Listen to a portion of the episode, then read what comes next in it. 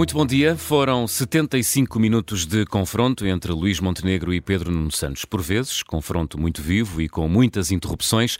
Falou-se das polícias, de governabilidade, de impostos, de habitação, saúde, de pensões e também se trocaram muitas acusações sobre quem estava ou não, melhor ou pior preparado para governar.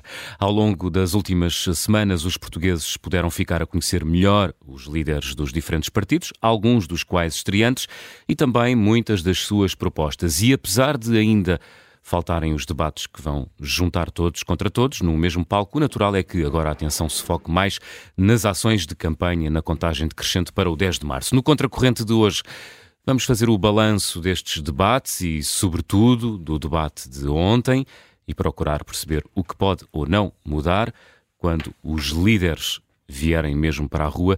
José Manuel, bom dia. Gostaste desta ronda de debates? Eu gostei mais da ronda de debates do que do debate de ontem.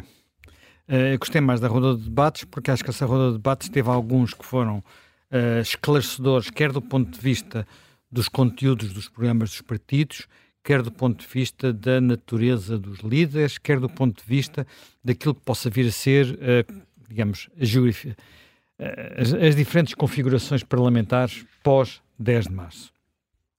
E depois houve outra coisa que também, para todos os efeitos, é importante.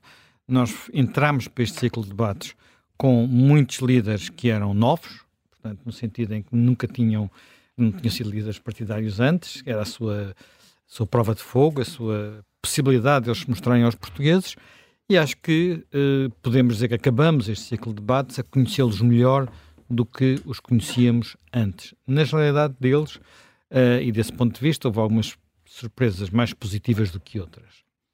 Mas nós falamos já um bocadinho disso no final da semana passada, indo ao debate de ontem. Porquê é que não gostei do debate de ontem? Talvez seja um animal raro entre alguns pessoas que fazem estes comentários, que gostam muito do combate de boxe. Eu acho que o combate de boxe tem piada, mas eu, num debate com aquelas características, e estando nós a falar de duas pessoas que querem ser primeiro-ministro, era importante ter percebido melhor as diferenças programáticas entre eles, e não apenas saber se um é mal preparado e o outro é refletido. Portanto, é evidente que essas coisas também podemos discuti-las, debatê-las, mas estamos no domínio do combate de boxe, porque ali nada é muito substantivo, digamos assim, até porque não houve que eu tivesse percebido gafes no sentido de falsidades absolutas muito evidentes. As chamadas argoladas. As chamadas grandes argoladas. Isso não houve. Houve falhas, houve lapsos, houve questões pior conseguidas, mas ninguém se espalhou ao comprido, como às vezes acontece em alguns destes debates.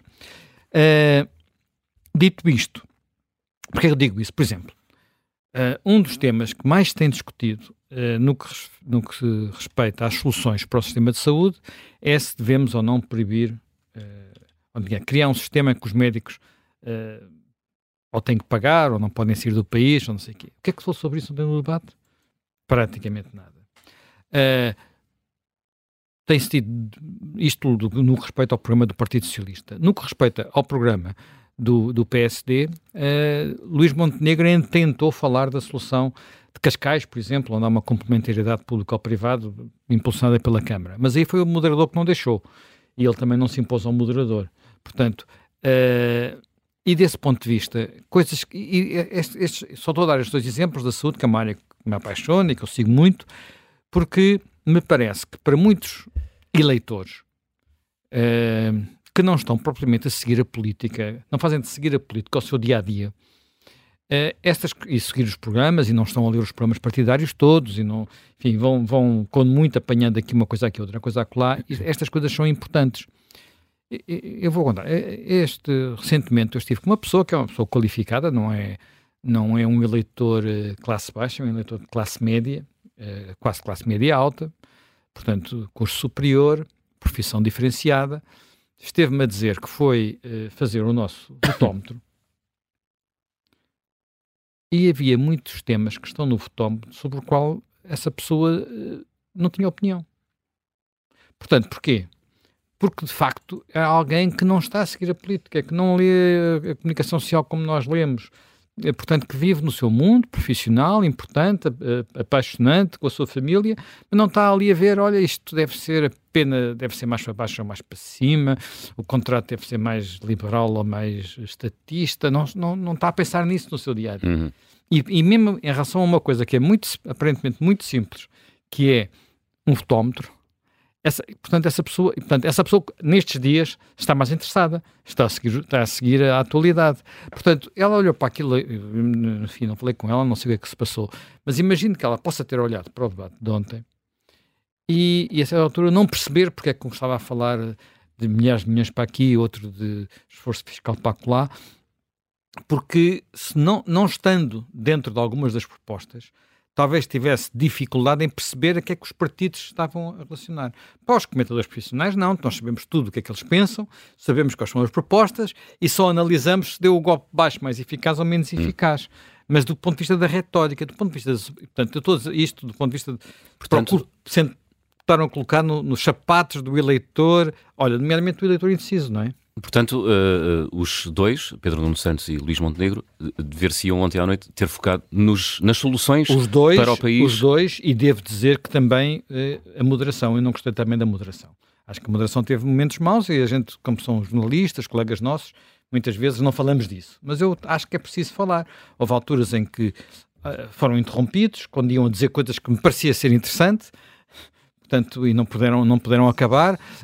Roberto, isso é um dos problemas em debates ou em qualquer... Ou às vezes até em entrevistas, ou seja, é como se quem está a moderar ou a debater não quisesse depois que se comecem a explicar o que é que vão fazer e como é que vão fazer. Toda a atenção está centrada no insuflar, sobretudo se for de um debate, no insuflar da conflitualidade.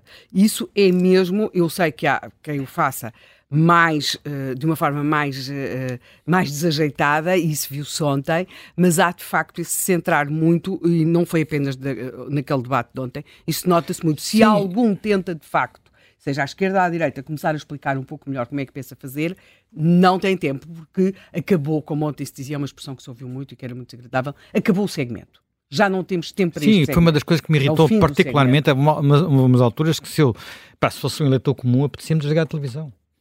Não estou para estar a ver isto mais, quer dizer, então agora que ele ia começar finalmente a explicar, acabou o segmento. Portanto, está a acabar o segmento. Está a acabar o segmento. Portanto, deveria ter sido em alguns momentos, mais respirado. Quer dizer, não é um problema ser mais ou menos respirado, é preciso, as pessoas não podem falar ali como se não houvesse amanhã, não é? Tem que haver pressão. Agora, a noção de que os protagonistas são os candidatos a primeiro-ministro e não os moderadores ou os entrevistadores é algo que às vezes falha, e a noção de que muitas pessoas querem saber mais coisas sobre ideias, sobre propostas, do que apenas aquilo que muitas vezes é a superfície. Eu vou dar um exemplo. Eu sei que isto provavelmente vai ofender também muitos jornalistas, nomeadamente na área da política. O que é que está hoje na capa dos jornais? O que está hoje na capa dos jornais é que Pedro Nuno Santos anunciou que pode viabilizar um governo minoritário do PSD. Eu não sei se há muitos eleitores indecisos que vão decidir votar assim ao assado por causa dessa decisão. Mas interrogo-me sinceramente sobre porque é que ontem, por exemplo, quando ele disse isso, não lhe perguntaram, então, mas vai viabilizar o governo do PSD minoritário, porque é que nos Açores não acontece o mesmo? Não estamos perante uma situação exatamente igual. Quer dizer, não disseram os moderadores, nem disse o Luís Montenegro. Uhum. Nem disse Luís Montenegro. Luís Montenegro disse que perdeu, olha, imensas oportunidades de dar ganchos e não deu. Portanto, eu acho que... Tantos golos de baliza aberta que ele não marcou ontem. Sebastião Bugalho, bom dia. Bom dia. Portanto, Luís Montenegro deixou muitos golos de baliza aberta por marcar, foi? Do ponto de vista político, ou seja, da perspectiva dos comentadores, como dizia o José Manuel Fernandes, eu acho que sim. Do ponto de vista dos eleitores, eu estou totalmente em sintonia com a perspectiva que trouxe para cima da mesa. E sobretudo quando se puseram a discutir a votação do orçamento. Sim, quer dizer, aliás... A votação do orçamento, senhores. Não sei lá qual é o orçamento. Pois! Ninguém lá qual é o orçamento. Bem, eu vou dar um exemplo de um golo de baliza aberta que eu até me irritei, mas ninguém lhe disse isto em casa, ninguém o preparou para estas coisas.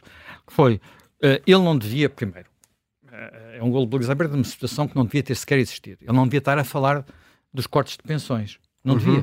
não é um terreno em que ele consiga, num debate... E foi no fim, estragou a conclusão do debate. Pronto, não devia estar a falar disso. Mas se vai falar disso e quer demonstrar que o Partido Socialista queria cortar as pensões e depois deixou de cortar as pensões, há um documento que basta chegar ali e dizer assim, olha, senhor Pedro Nuno Santos, tome lá a leia, isto foi um relatório que o seu governo fez, que entregou na Assembleia da República para justificar um corte de 1.000 milhões de euros nas pensões.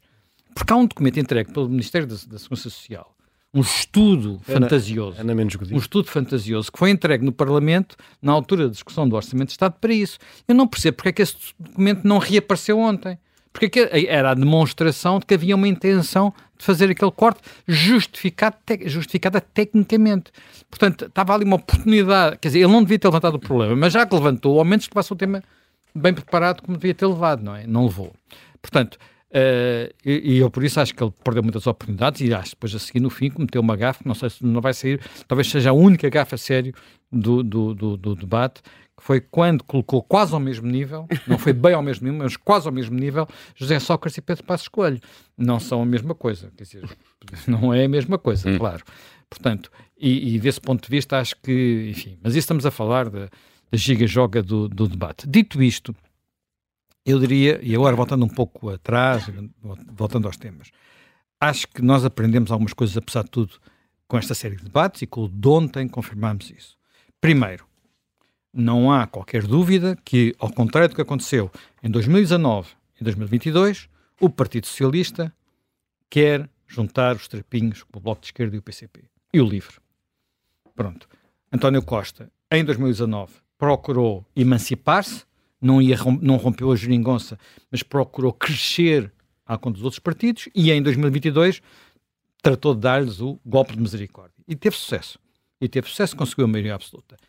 Esse Partido Socialista, essa orientação, com Pedro Nuno Santos, não existe. E aliás, percebemos que Pedro Nuno Santos, nessas campanhas, esteve contra. Esteve contra António Costa. Não queria esta orientação.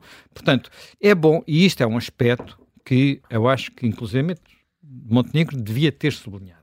Portanto, aquilo que os eleitores poderão esperar de uma vitória do Partido Socialista é um governo com o Bloco e com o PCP, provavelmente com o Bloco e o PCP com mais força e mais protagonismo do que tiveram até agora. Há momentos do debate com Mariana Mortágua, não ficar só por este debate, em que Pedro Nuno Santos chega a sugerir que as propostas do Bloco melhoraram os orçamentos de Estado e a governação do Partido Socialista. Não foi uma conciliação em que o Partido Socialista abdicou de uma parte da sua natureza para permitir a governabilidade. Não, Pedro Nuno Santos quase que estava sentado na cadeira de Mariana Mortágua nesse momento. Pronto. O outro aspecto que, enfim, não sei como é que em termos eleitorais isso vai funcionar junto a alguns eleitores, porque são eleitores desse ponto de vista mais diferenciados e estes mais atentos à política, é muito evidente que aí já nem é apenas juntar os trapinhos, já trocaram mesmo alianças de noivado, Luís Montenegro e Rui Rocha, naquele início do debate. E isto, apesar de tudo, vamos lá ver, isto é clarificador para os eleitores. Eles sabem que, ou deveriam saber, devia ser claro para eles, que estamos a falar entre um bloco AD, portanto, que inclui CDS e PSD, mas é basicamente PSD e Iniciativa Liberal, com um bloco que será, tudo indica, sobretudo, Bloco de Esquerda e PS, ou melhor, PS mais Bloco de Esquerda, enfim, o LIVRE estará sempre junto, os outros partidos pequenos estarão sempre juntos. Portanto, estes dias clarificaram isso. Clarificaram mais uma coisa que eu achei interessante, e vou dizer, e provavelmente chocando algumas pessoas. Parece-me que a forma como Rui Tavares se foi colocando nestes debates, não sei que sucesso é que lhe vai permitir ter ou não nas eleições, há sondagens que colocam o LIVRE a ultrapassar o PCP, isso pode não ter reflexo em número de deputados, porque a distribuição dos votos é diferente, não é? Por ciclos eleitorais. Mas vai ser curioso ver se o PCP consegue manter a representação no Alentejo. Portanto, eu creio que pode estar em risco. Bem, João Oliveira não foi eleito em Évora em 2022, por exemplo. Sim, mas Beja, penso que Beja ainda foi. Sim, sim, sim. Estou só a dizer que essa queda já começou há dois anos, não é? Já começou há 2 anos, portanto temos Beja, se o PCP desaparecer do Alentejo, é simbolicamente muito relevante, não é? Já não está em Santarém, já não está em Porto Alegre, já não está em Évora, mas ainda está em Beja, que é, digamos, o Alentejo profundo, digamos assim. Portanto... Temos connosco o Henrique Raposo, que é o Alentejo. Quem já escreveu sobre o Alentejo. O resto é a beira.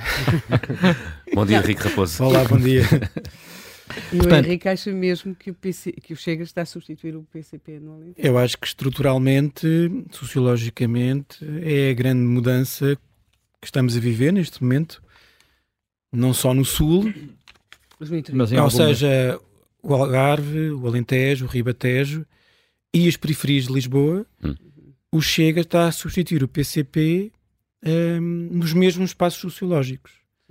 Ou seja, neste momento nós temos os netos e filhos de velhos PCPs a votar no Chega. Não votariam Chega se não houvesse Chega, porque estariam na abstenção, no fundo, porque o PCP não soube regimentar as novas gerações, não soube regimentar as novas formas de trabalho, sabia regimentar os operários das fábricas da velha cintura industrial, mas não soube chegar às raparigas que trabalham no Corte Inglês, por exemplo. A rapariguinha de shopping daquela forma. Exatamente. Não soube chegar às novas formas de trabalho, aos call centers, e o Chega está a chegar a essas pessoas por várias razões, e para mim é a grande mudança que está em curso. Mas deixa-me pegar num ponto. Eu discordo um pouco do José Manuel Fernandes. Eu acho que é importante os jornais hoje darem destaque à ideia de que o PS valida um governo minoritário da AD, porque isso acaba de vez com o fantasma que foi criado nos últimos anos na política portuguesa, que o não do PSD não era um não e que era um sim, não é um não. E portanto, o que a AD está a fazer ao Chega foi aquilo que o PS histórico do Mário Soares sempre fez ao PCP. Há uma barreira inultrapassável e não negociamos convosco. Vocês estão fora do arco governativo. E é assim que deve estar. Aliás, eu acho que o Sebastião também assinámos um manifesto que juntou pessoas do lado de centro-direita há uns anos, defendendo precisamente isto. E aí está Açores. Não era por causa dos Açores. Não falava dos Açores, mas foi a propósito. Caiu em cima da... Isso foi uma leitura precipitada de quem quis criticar o manifesto. Mas não foi essa a nossa intenção. E, portanto, mas foi a oportunidade. Sabes que na política essas coisas são assim. Pois. Mas nós não somos políticos, portanto fomos de boa fé. E isso cria uma coisa curiosa, que eu acho que não sei se está a ser apanhado pelos observadores na sua maioria. Que é uma mudança histórica num mapa... político português. Tu durante 50 anos tiveste o PS ao meio, era a charneira do regime, na ciência política o PS é a charneira do regime e quase tem um direito divino a governar. E tem tido, de facto, eu tenho 16 anos de Expresso e só 4 é que não foram governados pelo PS. E nos últimos 36 é que não foram governados pelo PS.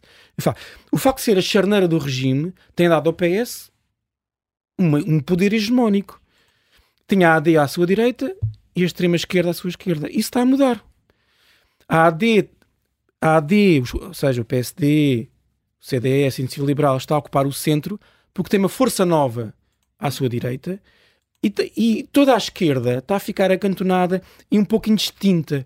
Um dos efeitos da geringonça, para além da extinção do PCP, que está em curso, é um pouco a diluição, como está, aí concordo contigo, há um diluir das fronteiras entre o BE e o PS. A esquerda é um pouco a esquerda e isso cria um problema agora cria um problema adicional para o BE. Isso. Neste novo mapa político, o voto útil à esquerda é muito forte. Porque as pessoas à esquerda podem pensar e bem, só vale a pena votar no PS. Porque tem duas direitas... O PS está a enfrentar duas direitas separadas. Foi o que aconteceu em 2022. Votaram no PS. Sim, mas agora há um fator diferente. Mas agora há um fator, ele ao no fundo dizer que, e dar a entender que se vai casar com o Bloco, e portanto isso até pode melhorar um governo um governo do Partido Socialista, está a dizer que, pelo menos nos círculos que contam em Portugal, tanto faz votar num como no outro, porque no fim eles casam-se. Portanto, não é, no fim, não há governo, não há uma crise. Espera, mas o PS tem que ganhar. E o PS, ao dizer que... para mim, a grande como é que eu ia dizer? Ilação que podemos tirar dos debates é isso. É o Montenegro, no debate com o Ventura, aquele debate foi tão forte, impactante, que levou o BE e o PS a aceitar a narrativa da AD, quer o líder do PS, quer a líder do Bloco, no debate com o Ventura, disseram-lhe na cara: você esqueça, você está em um canto, você está na mesa das crianças, nem o PSD quer nada consigo. Isso, e é por isso que eu disse na altura que quem venceu esses debates foi Montenegro, sem lá estar. Porque isso dá ao PSD um novo acesso ao centro, que não teve obviamente em 22, quer dizer, com o Rio era impossível, não é? E portanto eu acho que isto cria aqui um novo paradigma. Eu não sei que resultado vai ter, não sei se o Montenegro é o líder com a chama necessária para aproveitar esta nova centralidade, mas que repara, é uma estrutura nova. O Pedro Nuno Santos chegou a ter um discurso, e teve esse discurso, ele só verdadeiramente usou no debate com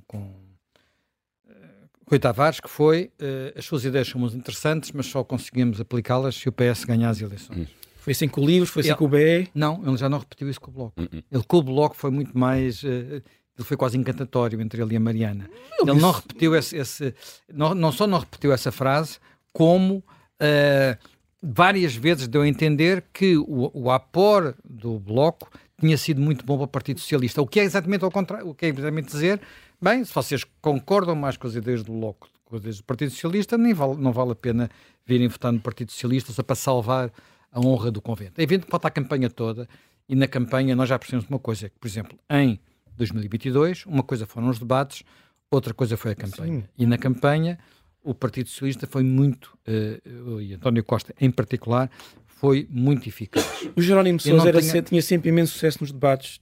A sua empatia, empatia popular... Correu catastroficamente com António Costa, em 2022, catastroficamente. António Costa, ele até estava atordoado nessa altura, Jerónimo Sousa. E eu devo dizer uma coisa, ao contrário do que algumas pessoas têm dito, e das classificações que aparecem um pouco por todo lado, eu creio que o problema do PCP não é Paulo Raimundo. Pois não. O problema do PCP é o PCP. O problema do PCP são as ideias do PCP. São as ideias do PCP mesmo. Sim. E Paulo Raimundo, aquilo que, ele tenta, apesar de tudo, ele até é articulado, até é relativamente simpático. Agora, tem um problema. Tem ideias que já não lembram um caracol. Posso contar, mas... Ali, a entrevista que ele deu aqui, ontem de manhã, sim, tem umas saídas... A pessoa estava a ouvir e dizia: mas em que planeta que ele vive? Posso contar uma história? Posso contar uma história muito... Em que sistema solar é que ele vive? Já nem é planeta. Posso contar uma história? Dá para não gostar dele. Posso contar uma história que revela o que é o Paulo Raimundo e o PCP.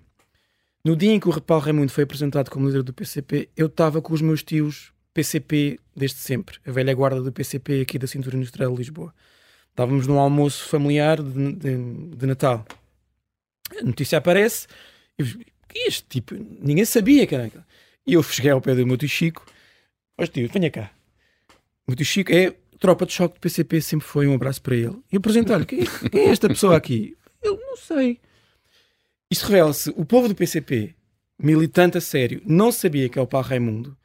Obviamente que isso é um erro de casting tremendo, mas revela como o PCP funciona. Aquilo é: tens de cumprir não sei quantos critérios internos que são insondáveis para quem está cá fora na realidade. E, portanto, o destino do PCP... estava a dizer aqui ao Sebastião, fiz uma aposta com um amigo meu, mas que é bastante séria. Se o PCP eleger 2 deputados, eu pago-lhe um almoço, onde ele quiser. Porque o PCP está, de facto, numa trajetória de decadência total. E repito...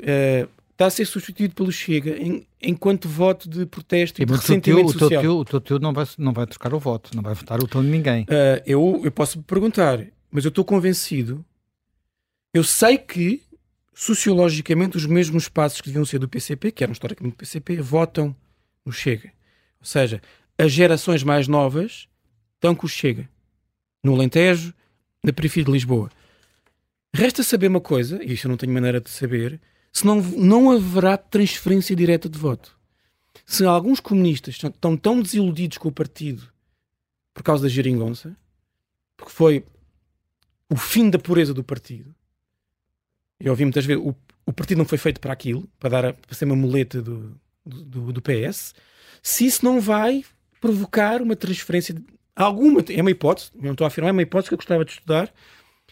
Por bem vistas as coisas, nós vemos o programa, as políticas do Chega são muito parecidas com as políticas do PCP, quer na economia,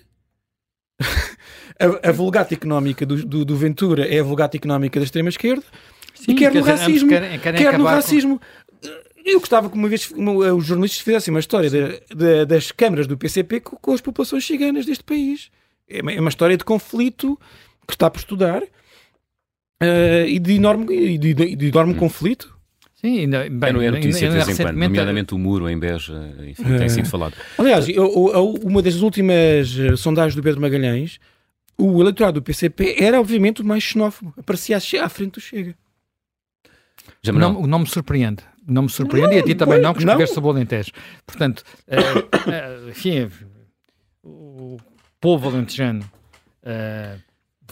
votava PCP, era vermelho, tinha essa tradição que tinha a ver com questões muito sociais, mas havia uma coisa que agora eu não vou ao Alentejo com muita frequência, não tenho raízes alentejanas.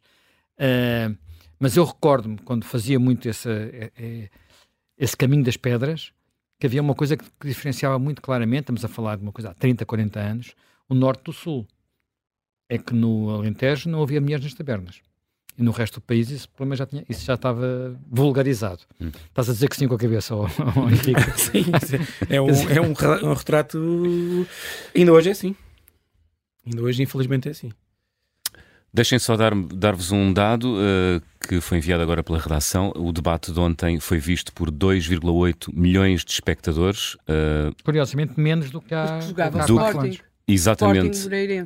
O debate António Costa-Rui Rio de há 2 anos foi visto por 3,3 milhões de pessoas. Poderá ser explicado este resultado pelo jogo de ontem da Liga Portuguesa entre o Sporting e o Moreirense, que o Sporting ganhou por 2-0. Vamos abrir... Não, eu ontem nas redes sociais recebi muitos memes a dizer o debate de hoje à noite é para as eleições de maio e o Sporting está com vantagem. Já perceberam que temos em estúdio o Sebastião Bugalho e o Henrique Raposo. Vamos abrir o debate aos dois. Sebastião, esta ronda de debates foi esclarecedora? Eu não diria que terá sido muito esclarecedora do ponto de vista das políticas públicas. Aliás, o debate de ontem foi talvez o zénite disso mesmo. Aí concordo totalmente com o José Manuel Fernandes. Mas há um ponto que ficou esclarecido, que tem a ver com uma mudança que o Henrique Raposo detectou na análise que acabou de fazer, que é a questão do Chega. Tanto o Bloco de Esquerda como o PS abdicaram da sua estratégia de campanha inicial, que era confundir a direita democrática, portanto a AD, o PSD, o CDS, com a extrema-direita, tanto com o Chega. Isso já não é a estratégia da esquerda. Eu acho que era muito interessante nós debatermos porquê, o que é que mudou, o que é que aconteceu desde o início do ciclo político, portanto, desde 7 de novembro até agora, portanto até meio de fevereiro, para a esquerda ter desistido de colar a direita de André Ventura à restante direita. Porque é que a esquerda parou de fazer isto? Eu acho que é interessante perguntarmos porquê. Eu acho que essa é uma grande mudança que ocorreu nos debates. Fiz alguma resposta já? Acho que tem a ver com os Açores e acho que tem a ver com o facto, e aí já não concordo tanto contigo, e acho que tem a ver com o facto do PS ter percebido que ter contribuído para a normalização do Chega durante meses e meses, dizendo que o Chega e o PSD eram praticamente a mesma coisa, começou a devorar o próprio PS. Essa é que é uma das grandes mudanças. Em que sentido? Não, porque repara, o Partido Socialista achou que taticamente era benéfico para as suas ambições eleitorais misturar o PSD com o Chega, confundir as duas forças políticas, a direita mais democrática, a direita mais ao centro e a direita mais além do centro, mais extremada. Porque achou que isso lhe garantiria uma perpetuação no poder. Uhum. Isso foi evidente para todos o dissemos. O que se começou a ver é que o Chega começou a ter sucesso muito para lá da direita. Começou a apanhar descontentes, abstencionistas, talvez até descontentes com a maioria absoluta, não só descontentes com o Partido Comunista, como estava a dizer o Henrique, mas também, eu diria, descontentes com o estado de coisas do regime. O Marcelo Rebelo de Sousa viu isso antes de toda a gente quando disse, num festival de podcasts do Expresso, veio dizer que o Chega poderia ser primeiro só uma ameaça para a direita democrática, mas acabaria por ser um desafio para todo o regime, inclusivamente para os incumbentes, portanto para o PS. E o PS talvez tenha percebido disso, porque percebeu que o Chega, se estiver normalizado, isto é, se estiver confundido com a direita democrática, também acabaria a devorar parte do seu sucesso eleitoral. Eu acho que isso é uma mudança que assistimos nos debates. Depois também me parece que é algo que Luís Montenegro, apesar, no meu entender, politicamente, ter perdido o debate de ontem pelos tais golos de baliza aberta, onde não rematou, onde não chegou a rematar, parece-me que há duas coisas que são oriundas da estratégia original de Luís Montenegro, desde o Congresso da Almada, e que ele conseguiu não só suster, como até fazer crescer durante os debates. São duas coisas. Primeiro, é uma estratégia de recentramento do PSD, isso é bastante claro, um discurso virado para os pensionistas, para os mais velhos, para os funcionários públicos, para o SNS público, universal e gratuito. Portanto, há um recentramento claro do PSD. Nós podemos discutir se é genuíno ou se é útil, mas esta é a estratégia dele e ela está aqui à nossa frente e temos que ver como ela é. E ele consegue preservar esse recentramento ideológico. Esse era um dos grandes desafios do debate de ontem, por isso é que eu acho que ele... E por isso é que se calhar é bom, deixa-me só fazer este pequeno parênteses, por isso é que se calhar é bom termos a Iniciativa Liberal de fora da AD. Ao contrário do que as pessoas dizem. Porque aquilo que hoje de manhã disse aqui o Rui Rocha, na entrevista que deu, em que falou de diminuir o tamanho da função pública, falou de rever o modelo de pensões, provavelmente ninguém seria capaz de dizer se tivesse tudo amalgamado na AD. Olha, eu que fui um crítico da Iniciativa Liberal, pôr de parte essa possibilidade logo de início, tenho que dou razão aqui ao José Manuel Fernandes, porque de facto esta estratégia de recentramento do PSD abre um espaço para os liberais que faz sentido e que torna a democracia mais viva. Portanto, reconheço razão e admito o erro. Mas para dizer o quê? Manter uma estratégia de recentramento do PSD, tentando afastá-lo do Chega e do período da Troika ao mesmo tempo, era muito difícil. A estratégia de Luís Montenegro depende da sobrevivência desse posicionamento. E ele conseguiu fazê-lo ao longo dos debates e, sobretudo, contra adversários muito difíceis, nomeadamente Pedro Nuno Santos. Luís Montenegro pode ter perdido o debate de ontem, mas a sua estratégia não foi derrotada. E Montenegro também conseguiu outra coisa. Ainda que no final do debate tenha sido debatida a questão das pensões e para muita gente não tenha ficado claro qual teria sido o papel do PSD no passado. Mas nas questões do Estado Social, eu não acho que Luís Montenegro tenha perdido o debate de ontem e acho que essas questões são fundamentais, mesmo para terminar o meu raciocínio. E Luís Montenegro, além de ter conseguido preservar a sua estratégia de recentramento do seu partido, também conseguiu outra coisa que era muito importante para o PSD, que era remover, o Henrique e o José Manuel já falaram, que era remover o Chega da conversa. Ontem o Chega foi um ausente total do debate entre os dois principais partidos.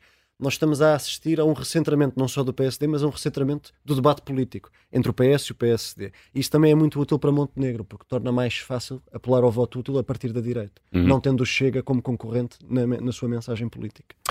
Henrique, já disseste que foi importante haver esta ronda de debates. O que é que sobrou destes 26, 28? 20 e muitos debates. Eu acho esta ronda de debates foi a que mais me motivou, talvez por achar que estamos num momento histórico de refundação do regime.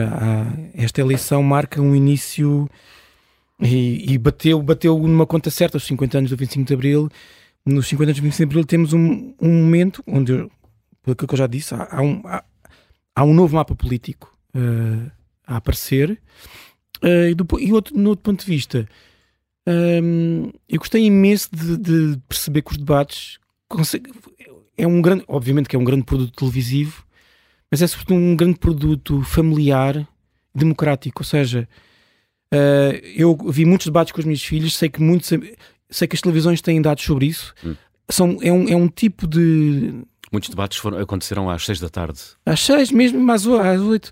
E às 9, ao fim de semana, avô, pai e neto a ver a mesma coisa. É muito raro hoje em dia, seja o que for. E estes debates tiveram isso. Muitas famílias juntas a ver política, a falar sobre política, a debater ideias, a debater propostas. Eu acho que foi... Eu percebo a crítica dos debates curtos, Mas eu não sei como é que se podia fazer de outra maneira com 9 partidos. Só sim, quem... já não há, desculpem dizer isto, já não há saco para essa conversa. Daí os debates são muito curtos e os comentadores falam mais do que os políticos. Isso é tudo conversa, que é, além de ser mentirosa, é falso. Os comentadores não falam mais do que os políticos, é absolutamente mentiroso, é falso. Não passa de, é aquela questão do politicamente correto, é como ser contra a ML. As pessoas são contra a ML, também são contra os debates. É um novo politicamente correto. Como não tem, as pessoas já não têm coragem de bater nos políticos, porque têm sempre que agredir uma claque. Bate-se naqueles que não têm claque, que são os comentadores. Portanto, não só é pouco democrático, mas é um bocadinho primário e básico, e mostra que as pessoas que o fazem não têm absolutamente mais nada para dizer. Não estás a jogar em casa própria? Não, claro que estou, mas alguém tem que o fazer, não é? Helena, ias a dizer? Não, hoje... a forma de ver televisão mudou, e mudou para tudo. Quando nós vemos, por exemplo, o que era um genérico de televisão nos anos 70 ou 80, hoje era impensável. Por exemplo, aquela série que foi feita dos retalhos da vida de um médico, que é a partir do livro do Fernando Namora. O genérico hoje era impensável. Tem uma duração inimaginável. Portanto, hoje em dia, a forma de ver televisão, aliás, nós já estamos habituados a ver nas séries, e se vê-se muito, começou por se ver, por exemplo, naquelas tipo CSI, já não é apenas um crime, tem de ser 3 crimes a decorrer em 3 cenários diferentes, com 3 equipas diferentes. Nós estamos muito mais rápidos, muito mais acelerados, e não se vai pedir aos debates entre políticos e candidatos nas democracias que sejam eles a voltar ao ralenti. Não estou a dizer que seja melhor, que seja pior. É sim, há outra forma de ver, e em 30 minutos consegue perceber-se muita coisa, porque não é ali. Nós estivemos todos com os olhos fechados até ao dia em que o debate começou. Exato. À espera de sermos informados sobre aqueles programas e e decidi que estamos a pensar a votar entre o Bloco de Esquerda e o PSD. Portanto, estamos ali para ver Mariana Mortágua e Montenegro e depois decidir no fim, então se votamos na Mariana Mortágua ou no Montenegro. Não é esse tipo de decisões que um debate pode influir. Tem então, muito mais a ver na percepção, e sobretudo em relação aos ganhadores, mas não só, de se pode vir a ser primeiro-ministro ou não. Por exemplo, eu acho que Montenegro conseguiu, ao longo destes debates, passar uma imagem de primeiro-ministeriável, não é? Já não é apenas o patinho feio dos governos do país. E até numa coisa que era fundamental, que é a relação da autoridade, até numa coisa fundamental, que é estabelecer uma relação da autoridade com possíveis aliados, mesmo que ele os rejeite, nomeadamente com André Ventura. Claro. Uma das coisas que toda a gente na direita dizia é só o Pedro Passos Coelho é que vai ter mão para negociar, conversar ou pôr Ventura no sítio. No debate, Montenegro mostrou que talvez também consiga fazer isso. Basta assistir ao aquilo que não foi um debate, na minha opinião, foi uma conversa, uma agradável conversa entre Rui Rocha e Montenegro, não é? Para ver como passa por muitas coisas, pela maneira como se olham, pela postura.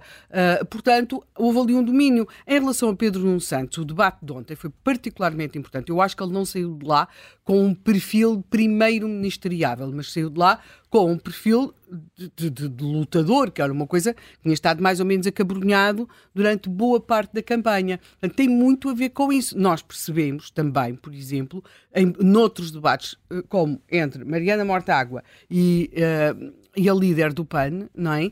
Que há, em territórios com eleitores comuns, que o Bloco pode estar a ir buscar votos, porque Inês Sousa Real teve um fraquíssimo desempenho, não é? Portanto, nós temos um partido que só existe, na minha opinião, esta é a minha opinião, mas pagam para isso, para dar opiniões, por estranho que os meus filhos achem, às vezes, pagam para dar opiniões. Bem, ela.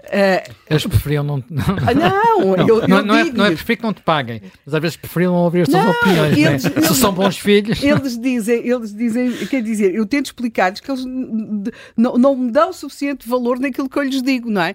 Mas o Rui Tavares... Faz parte de ser criança.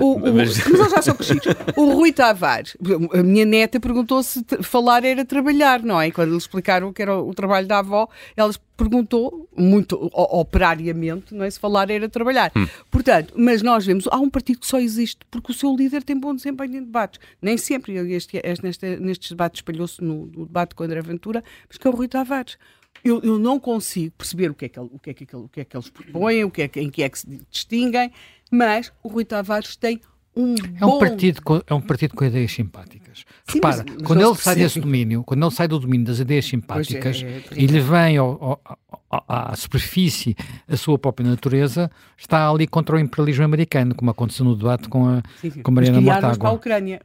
Mas depois que armas para a Ucrânia, que não sei de onde é que vêm, a não ser dos Estados Unidos, não é? Sim, mesmo era muito estranho onde é que elas iam buscar. Acho que se pode dizer, é justo dizer que o Rui Tavares esteve muito pior em 2024 do que em 2022. Sim. Sem dúvida. Portanto, mas o LIVRE existe porque o Rui Tavares tem um bom desempenho, redondo que lhe permite capitalizar votos. Portanto, esta questão de dizer mal dos debates é como dizer que o tempo já não é como era. O tempo já não é como era. Não. Ou o mundo está a mudar. Pronto, isto já nada é como era. E, portanto, criou-se aqui é um bode expiatório, uma verdade conveniente, e eu acho que funciona. Agora, que muito daquilo que nós dizemos sobre os debates e o que vem aos debates, que é o resultado de, é óbvio, não é? Nós que vivemos numa bolha que se calhar às vezes ainda é maior que a bolha dos políticos, é o seguinte: ontem estava toda a gente muito... eu estive lá e atravessei a manifestação dos polícias. Para sair porque tinha de me ir embora para a estação de televisão, para a CNN, tinha de sair dali. Não percebo como é que foi possível chegarem ali àquele sítio, estarem ali naquele sítio. Acho que Pedro Nuno Santos esteve muito melhor a dizer que não se pode negociar naquelas... Quer dizer, que se tem de ter em conta que não se pode estar sob coação. Infelizmente não explicou que tudo isto... E disse mais do que isso. Desculpa interromper-te, Helena. O Pedro Nuno Santos parou o debate para dizer ao alegado líder da direita democrática...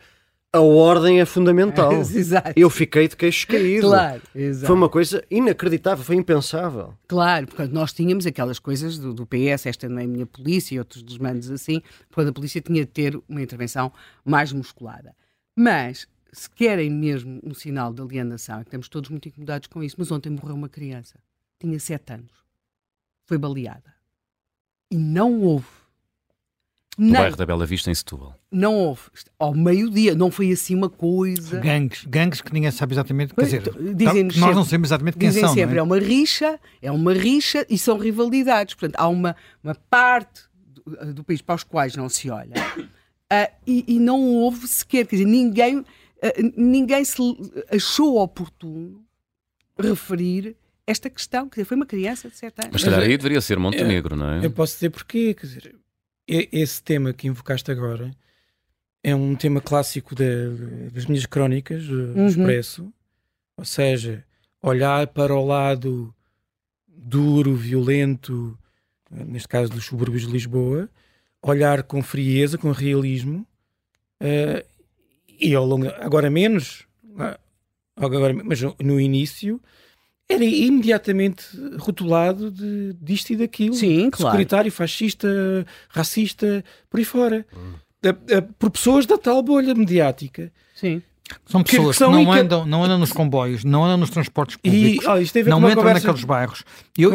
Eu sempre que eu não vivo nesses bairros, nunca vivi sempre mas em sítios... Não tens que viver, mas tens que perceber que aquilo existe. Mas eu, quando sinto necessidade de escrever sobre isso, eu vou lá. Vou lá, não faço, nem é para falar com ninguém, andar pelas ruas apenas. Falas comigo que eu vou lá contigo com o Jajó, a gente apresenta. É preciso não andar pelas ruas, quer dizer, porque aquilo vive-se ali de uma maneira muito diferente daquela que se vive na nossa bolha. E dessa bolha, é outra bolha onde isso acontece, nasce parte do voto que alimenta o Chega. Claro. E se nós não somos capazes de olhar para isso, para dizer às pessoas, ok, parte do que você está a dizer faz sentido e eu vou responder, a outra parte não faz sentido. Se nós não falamos com essas pessoas, elas vão votar no voto do ressentimento, da raiva e de quem está a olhar para aquilo, é o único que olha para aquilo, dando respostas erradas. Mas olha! Exatamente. Mas olha, tem de se falar. nós do centro, temos que falar também.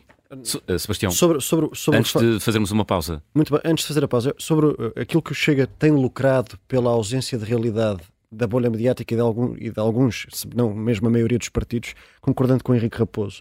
Estava só a dizer uma coisa sobre algo que saiu dos debates. É que eu achava que o André Ventura ia sofrer com os debates, não só porque tinha interlocutores que o iam desafiar, como moderadores que lhe iam pedir para explicar o seu programa. E eu estou convencido do contrário. O Chega sai fortalecido destes debates, não pelos moderadores, não pelos adversários, mas pelas avaliações injustas que André Ventura teve nos debates. As pessoas não gostam disso e isso deu-lhe mais votos. Helena Matos, quem é que soube tirar melhor partido desta ronda de debates? Eu acho que no dia 10 de março poderemos falar. Eu acho que Luís Montenegro soube tirar melhor partido, no sentido em que se tinha de afirmar como um perfil de possível primeiro-ministro. Depois, e foi surpreendendo, o último não esteve tão bem. Aliás, para mim o debate tem dois momentos diferentes. O de ontem. O de ontem tem dois momentos diferentes. Ele está francamente melhor na segunda parte, que é quando começa a falar das medidas, do SNS, da escola, aí esteve francamente melhor. Na intervenção final esteve melhor. Na primeira parte esteve atordoado diante de Pedro Nuno Santos. Não sei se achou que ficou assim um bocado sarapantado com aquela declaração de Pedro Nuno Santos, seja sobre as forças de segurança, seja sobre a não votação de uma moção de rejeição. Portanto, houve isso. Pedro Nuno Santos, ele nunca disse que ia ganhar as legislativas. Disse que tinha a certeza que ia ganhar as eleições dos Açores, mas nunca disse que ia ganhar as legislativas. E, portanto, arrisca. Em certo sentido, é como se o próprio PS já tivesse baixado as expectativas ao longo destes debates. Mas baixou mesmo, não é? E, portanto, quando nós dizemos que o debate correu bem a Pedro Nuno Santos, é porque nós mesmos baixámos as expectativas em relação àquilo que poderia ser o seu desempenho. Portanto, para o seu campeonato, não é? Porque o campeonato dele, sendo a Primeira Liga, é como se ele tivesse aceito, estará mais ou menos implícito que pode, provavelmente, não vir a ser o vencedor destas eleições. Portanto, vamos ver o que é que vem agora daqui para a frente. Daqui para a frente, eu acho que a máquina do Partido Socialista e o próprio à vontade de Pedro Nuno em coisas proclamatórias pode trazer-lhe alguma vantagem. Dar-lhe alguma vantagem. Vamos ver o que é que acontece do lado do PSD. Eu achei muito interessante.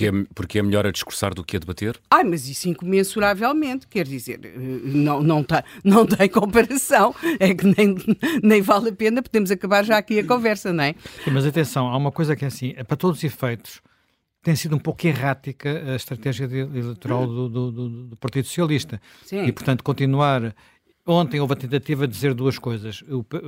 Uma é o medo, a mudança é um perigo, que sim, tendo em consideração o eleitorado que temos, faz sentido como estratégia, mas hoje vão-lhe perguntar seguramente porque é que ele vota, não vota uma moção de censura num continente e vai votar nos Açores. Eu acho que, agora, o problema... Porque, atenção, os Açores foram um pesadelo para o PSD, não há sim. nenhuma razão para não serem também pelo menos sim. um embaraço para o Partido Socialista. Agora, eu acho que o problema é que nós passamos a vida a falar do problema do PSD, que certamente existe,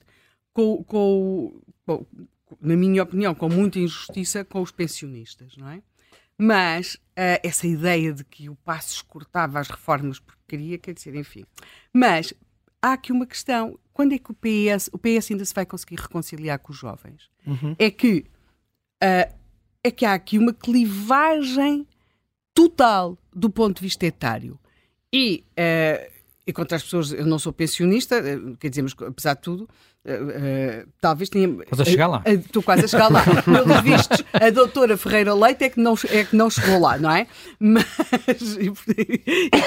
e pergunta com bastante ironia porque é que onde olhar para ela como pensionista. Mas, a arrogancia da senhora, apesar de tudo, não é? Mas, vamos ver o seguinte, apesar de eu estar quase a chegar aos pensionistas, quer dizer, a nossa vida de eleitores é mais curta quando estamos, porque eu ao contrário da doutora Ferreira Leite, penso ser pensionista. E, portanto, a minha vida de eleitora, tenho eu a convicção, que há de ser mais curta que a das pessoas que hoje estão com 30 anos, não é? Porque pela lei natural da vida, porque, enfim, é o que costuma acontecer até mais ver. Portanto, ter de se reconciliar com os pensionistas é urgente, porque eles votam muito, só têm uma taxa de participação superior à dos jovens, tudo isso. Mas é que perder os jovens é muito complicado.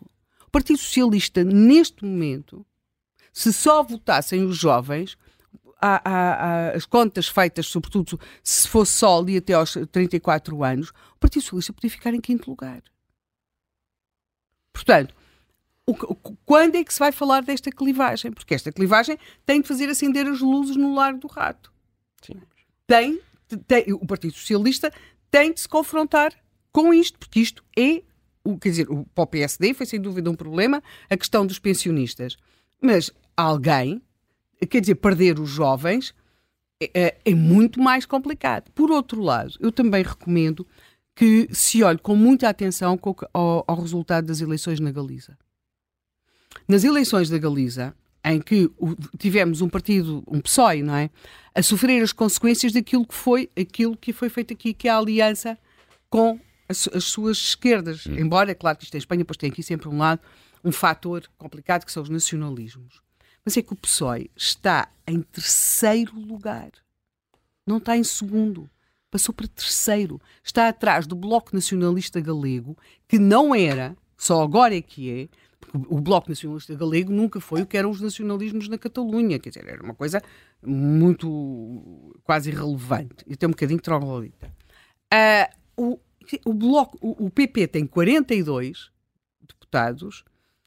O Bloco Nacionalista Galego tem 19. Tem 42 ou 40? 42. Já estão hoje com os votos a chegar de fora, não é? E o PSOE está com 14, não é? Portanto, há aqui um resultado que tem de fazer os socialistas pensar do que é que lhes acontece quando começam a alimentar monstrinhos. Diz. Não, eu estou a ouvir, Helena, com todo o gosto. Quando começam a alimentar monstrinhos, não é? E isso aqui é mais complicado, porque esses monstrinhos, ainda por cima, no caso espanhol, têm uma componente de nacionalismo. Logo, eu acho que, não sei qual será o futuro de Pedro Nuno Santos, mas o Partido Socialista já não pode continuar durante muito tempo com o discurso das pensões que foram cortadas durante o tempo da Troika. E tem de incorporar o discurso dos jovens que se foram perdendo durante os governos de António Costa. É claro que Pedro Nuno Santos, de maneira nenhuma, podia chegar ali a falar disto, nem creio que seja uma coisa que ele equacione nesses termos, mas isto está a acontecer. O Partido Socialista... Apesar de tudo, há uma questão que vale a pena recordar, que é, isso hoje em dia é um handicap menos pesado do que já foi no passado, não é? Por causa do envelhecimento da população e, em particular, do eleitorado. Para se ter uma ideia, metade dos eleitores do Partido Socialista, enfim, de acordo com as sondagens, terão hoje mais de 55 anos. Isso significa que isso é a idade mediana do eleitorado português, que é 54. O que é que isto quer dizer? Quer dizer que metade dos eleitores estão estão naquele universo do Partido Socialista. Metade não, quer dizer, perdão, metade, no caso do Partido Socialista, é mais de metade com mais de 65 anos, reformados, pensionistas. Portanto, ou com a idade de ser pensionista. E isso representam uma percentagem significativa. Na fatia do eleitorado é a maior fatia de todas, é quase um terço. Os jovens, os com menos de 35 anos, os tais onde o Partido Socialista praticamente não penetra, hoje só representam um quinto do eleitorado, um em cada 5 eleitores. Portanto, e votam menos. Vamos ver se desta vez é diferente. Eu estou convencido que vai haver menos abstenção entre os jovens, se bem que seja muito difícil perceber isso, a não ser em estudos pós-eleitorais, porque já não temos aquilo que havia antigamente, que eram as mesas de voto dos jovens, que eram aquelas com os números mais recentes. Agora não, agora já não se consegue fazer essa distinção, portanto vamos ter que perceber por estudos pós-eleitorais. Mas isto é uma diferença muito grande, porque antes eram mais de um terço, portanto 1 em cada 3, agora é só 1 em cada 5 que tem menos de 35 anos. E desse ponto de vista, o Partido Socialista não pode, eu estou de acordo com a Helena, ignorar o problema, mas o problema pesa-lhe menos, digamos assim, do que pesou noutros tempos. Sim, mas agora, para o futuro, é dramático, não é? É dramático porque, para que o Partido Socialista mantenha o seu eleitorado, nós temos que continuar a ser um país que não cresce, que perde jovens e, repara, e que fica acrescentares dependente. Esse problema, o PCP, que tem uma estrutura etária ainda mais envelhecida, o único partido à esquerda que, apesar de tudo, não é completamente assim, mas também é um bocado, é, enfim, o LIVRE é possível, o LIVRE não tem dimensão para nós percebermos ainda, mas admito que seja também, é o Bloco de Esquerda. O que faz com que a evolução do eleitorado, aliás, o Henrique escreveu sobre isso, a evolução do eleitorado, porque o eleitorado também tem uma dinâmica demográfica, é lenta, mas existe, essa evolução favorece a prazo os partidos à direita. Sim, o Bloco sentiu muito, mais do que Chega, os liberais enquanto ameaça no eleitorado urbano jovem. Sentiu isso mesmo a sério. Aliás, numa das eleições, não sei se 22... Basta ir ali às escolas, à Faculdade de Ciências Sociais, para perceber isso. Eu lembro do Loçano, no rescaldo de umas eleições, focar o ataque nos liberais e não nos Chega. E eu aí percebi que o Bloco estava em pânico de perder esta nova... No fundo, na minha geração, ser do Bloco é que era ser fixe. Na geração mais nova, que agora tem a geração aqui do Sebastião, nos 20, 30, os liberais têm muita força.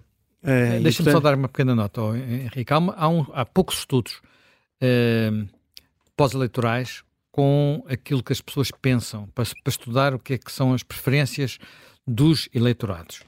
E um dos estudos que existe sobre, por exemplo, as pessoas querem ou não ter liberdade de escolha na educação, esse tema... Até ao aparecimento da Iniciativa Liberal, o partido onde havia mais pessoas a querer ter liberdade de escolha na educação não era o PSD nem o CDS, era o Bloco de Esquerda. Porquê? Eram libertários. Não era por ser libertários, era uma questão sociológica, digamos assim. Sim. O Bloco de Esquerda tem um eleitorado urbano de classe média e o eleitorado urbano de classe média constata à volta que quer escolher a escola dos filhos e vai votar no Bloco de Esquerda por causa das questões sociais, as questões fraturantes, votava na altura. Daí eu ter sempre criticado a hipocrisia da esquerda na questão da educação. No tal debate que foi um jogo de lama entre o Rui Tavares e o Ventura, tirando aquela questão que foi um desastre, quer para o Rui Tavares, quer depois naquela resposta do Ventura, sim, da fotografia. No centro está, a meu ver, uma questão que é criticável à esquerda. Se colocam os filhos, e é sistemático encontrarmos os políticos de esquerda a colocar os filhos nos colégios privados, que eu não critico, ainda bem. Mas, então, olhem para o Ministério da Educação com outros olhos, vejam a educação com...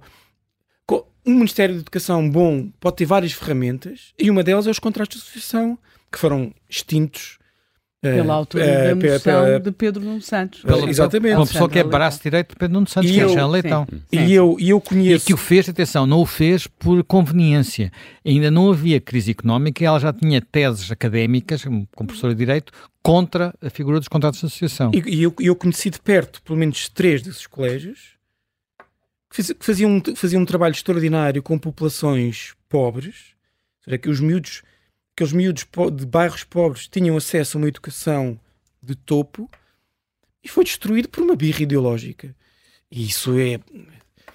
O que se devia ter feito era ter expandido aquilo que funcionava, como as PPPs na saúde, expandir o que funciona e foi extinto. Isso é outra conversa. Mas, recentrando aqui no que temos...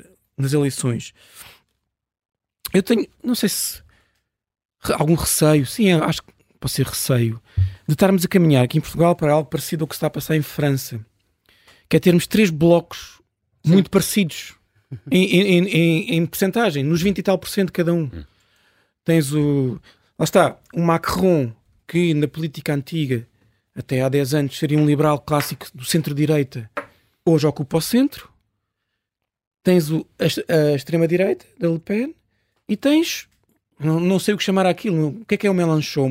É uma geringonça de esquerda, que junta ali... Mas o Mélenchon, atenção, o Mélenchon que, do ponto de vista das propostas e do discurso, situa claramente no naquilo que em Portugal é o Bloco de Esquerda, é o mais parecido, não é? O PCP, muitas coisas, sim, relativamente à Rússia. Porque pronto, é muito... o PS... O Mélenchon foi membro de um governo socialista. Portanto, o Mélenchon vem da esquerda socialista. Vem desta ideia que a meu ver, está a institucionalizar em Portugal, que é o esmagar das diferenças entre as esquerdas. E o PCP vai deixar de contar, portanto, há o esbater das diferenças entre o Bloco e o PS, como estavas a dizer há pouco, e se cria a esquerda. Tu tens no centro aquilo que seria o centro-direita antiga, hoje é o centro, e tens uma nova força na extrema-direita. Uhum.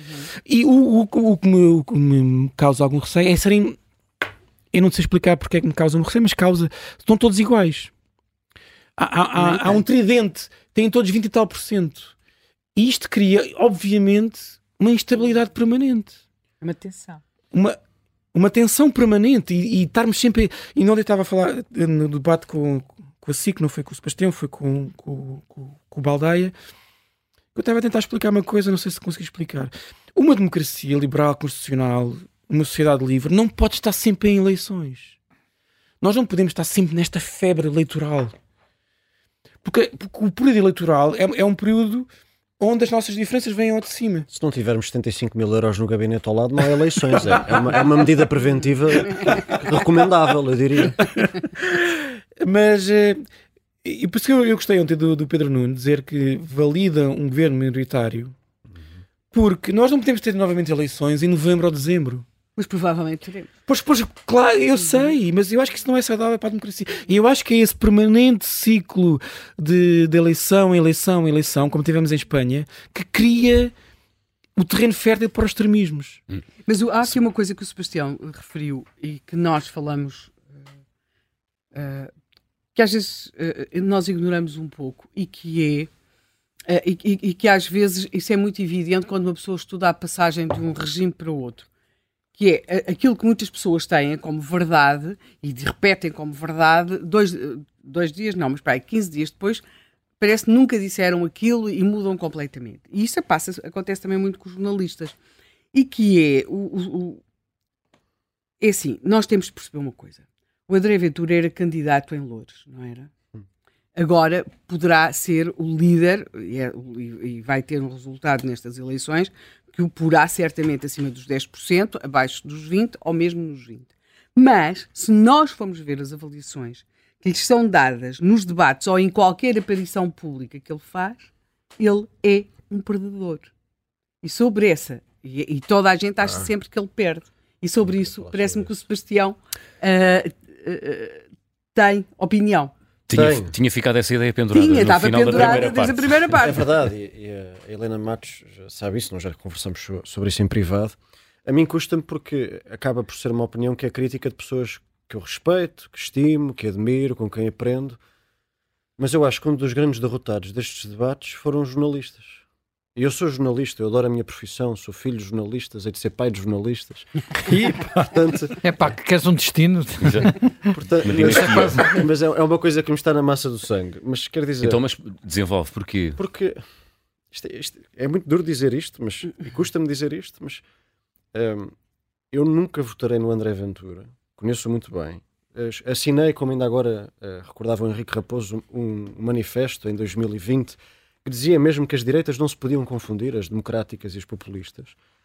Mas quer dizer, nós, quando estamos a avaliar debates, na minha perspectiva, se nos transformamos em soldados morais que querem ir ganhar os debates que um dos participantes dos debates não conseguiram ganhar, como se fôssemos ter um debate em cima do debate, nós não estamos a ajudar os nossos leitores, os espectadores ou ouvintes. E a sensação que eu tive... daquilo que as pessoas me vinham dizendo na rua, dos meus amigos, pessoas que não são do Chega, nem apoiantes de André Ventura, me diziam se ele ganha, porque é que vocês não dizem que ele ganha?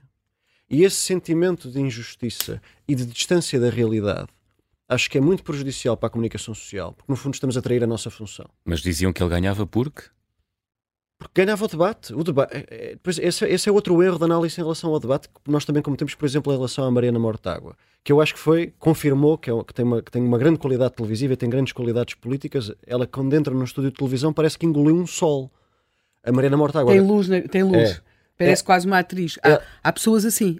Diz que a câmara gosta dela. A Mariana Mortágua pode perder nos polígrafos, mas ganha nos debates. E nós não podemos ser indiferentes a isso. É um facto. E o André Ventura também é um pouco assim. Sem fazer nenhuma equivalência moral entre ambos.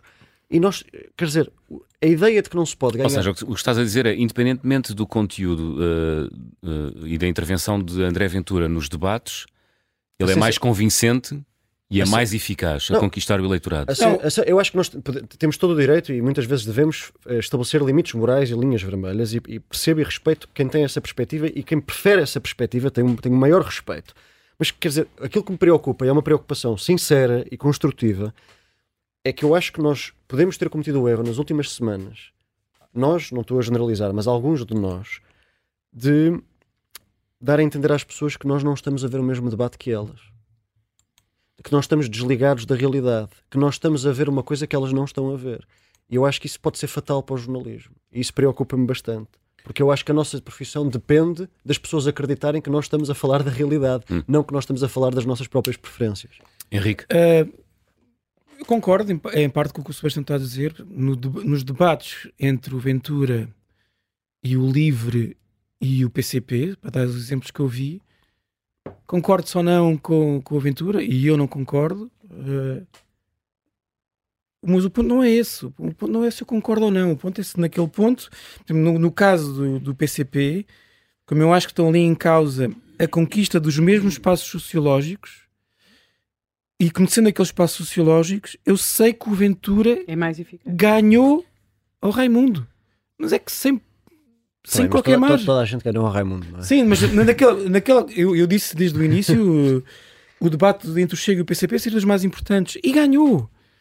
Ganhou porque chega mais rapidamente ao ressentimento de classe, etc, etc, etc. E no caso do LIVRE, o Rui Tavares cometeu um harakiri à cabeça. Tomou banho em gasolina e disse ao André Ventura, está aqui o isqueiro, carrega a partir daí, Não podemos depois dizer que o Rui Tavares ganhou o Raimundo hoje porque temos mais simpatia por ele. Não. Isso é violar de facto a ideia de minha de escritor, que é olhar para a realidade tal como ela é e não como eu gostava que ela fosse. Pois, exatamente. É por isso que eu acho que a comunicação social pode ter sido fragilizada dos debates. E o André Ventura insuflado por essa fragilização. Gostava só de dar uma nota mesmo final e depois não calme, que é sobre quem é que também saiu por cima deste ciclo de duelos. Eu acho que é justo dizer que, apesar de com alguns deslizes e de forma talvez um pouco intermitente, especialmente nos primeiros, mas o Rui Rocha sai bem destes debates. O debate dele com o Luís Montenegro é um excelente debate. Ele teve momentos em que esteve por cima de Montenegro do ponto de vista político. O Rui Rocha há 4 anos ou há 6 anos era um tipo do Twitter, o Luís Montenegro era candidato a líder do maior partido da oposição. Portanto, eu acho que o Rui Rocha acabou, de forma muito surpreendente, pelo menos para mim, revelar qualidades políticas que eu não fazia a menor ideia que ele tinha. Eu acho que editei o Rui Rocha na Atlântico. Há 20 anos, não foi, Helena? É possível, mas eu tenho também essa convicção. Acho que o Rui Rocha se afirmou, não foi só no debate com Montenegro, acho que também no próprio debate com Pedro Nuno Santos. Também esteve bem, e também com o Mortágua é um debate de dois campos muito diferentes, e portanto é mais difícil fazer essa avaliação. E eu acho que quem ficou muito mal de tudo isto, e acho que colocou em causa o lugar que tem no Parlamento, é Inês Sousa Real. Inês Sousa Real, não sei se até que ponto... Atenção, há alguns destes debates que quase não foram vistos por ninguém. Quer dizer, há alguns, apesar da gente estar a dizer 11 mil isto, pessoas, há uns que foram vistos por 11 mil pessoas. Há debates que quase não foram vistos por ninguém, é preciso também ter noção disso, não é? Um aspecto que eu não sei o que é que vale, mas alguma coisa há de valer, também tem a ver com a idade, tem a ver com essas coisas todas, a TVI, o CNN, montou um sistema de monitorização das redes sociais. Sim. Aquilo é um bocadinho caixa negra, não sei o que é que lá está dentro. Mas esse sistema de monitorização das redes sociais, no fundo, media reações positivas e negativas nas redes sociais aos debates. Quem sai melhor de todos é o LIVRE, o que é sinal de uma presença forte nas redes sociais, claro. E provavelmente também daquele estilo simpático de coisa. Quem vem a seguir é a Iniciativa Liberal e o Chega. Aliás, acho que o Chega está em segundo lugar. E quem está em último lugar é o PS. É o PS, mas muito mal classificado mesmo, muito mal classificado. Sim, mas ele teve maus debates até ontem, não é? Sim, mas mesmo ontem ele sai a perder, no balanço, ele ontem sai a perder Portanto, 2-1, digamos assim, dois terços são terços. Se o eleitorado é mais velho, frequentemente é que as redes sociais também, eu estou a dizer que mas ontem eu acho que foi o contrário, não é? Ontem provavelmente o Pedro Nuno terá ganho para a bolha política, e como o José Manuel disse aí no início desta nossa conversa, mas curiosamente eu não sei se ele ganhou nessa franja eleitoral dos mais velhos. E explico porquê. O Pedro Nuno tem um desafio, e toda a sua taxa de rejeição e os focos grupo que os dois partidos estão a fazer mostram isso. Ele tem um desafio, que é credibilidade e mostrar-se como alguém que é de confiança, que é maturo e não imaturo. E ele ontem, com aquele estilo galifão, ganhou o debate, é verdade, mas não conseguiu curar-se desse mal, que é a perspectiva de que é um tipo impulsivo e de que é um tipo arrogante. Pelo contrário, ele só ganhou o debate de ontem porque foi impulsivo e arrogante. Eu acho que aí o Montenegro, né, ao longo dos debates, conseguiu impor, alguém disse aqui há pouco isso, um perfil de primeiro-ministro certinho, que conhece os dossiês, que quando tem tempo e lhe perguntam as tais perguntas substantivas, diga lá o que é que vai fazer nos impostos, ou diga lá o que é que vai fazer com os reformados. Ele tem o esquema na cabeça e detalha o esquema passo a passo, a política concreta passo a passo. Enquanto o líder do PS não está 3 segundos no mesmo tema. E tem um discurso mais redondo também. Redondo, e tu ficas a pensar, mas como é que tu vais fazer isso na prática? E isso, acho que isso passou muito nos debates. Há uma coisa que eu não vou... já alguém, não sei qual de vocês é que falou disso, que é para o partido, ontem o debate de Pedro Nuno Santos foi muito importante. Eu estou a ver Pedro Nuno Santos a chegar ao lado do rádio, não sei se foi para lá. E toda a gente a dar as palmadas. Ele não vai para a campanha de cabeça baixa por causa da noite de ontem. E isso é, importante. Nós sabemos que nestas dinâmicas isso é importante. Mas não chega. Eu vou dar um exemplo muito antigo de um debate que quase toda a gente tenta esquecer. Nas eleições de 1995, portanto estamos a falar... Foi o ano em que eu nasci, José Manuel. Não, 85, perdão, 85. 85, então ainda não era nascido de todo. Estamos a falar de uma coisa há quase 40 anos. Houve 2 debates que nunca ninguém recorda, nunca aparecem na memória dos debates. Entre, vejam lá, Lucas Vaco Silva e Almeida Santos.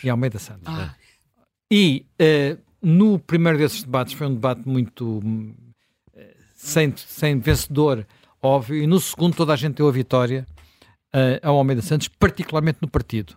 E ele foi humilhado nas eleições. Portanto, ele foi humilhado nas eleições. Portanto, estas coisas... retoricamente o Almeida Santos...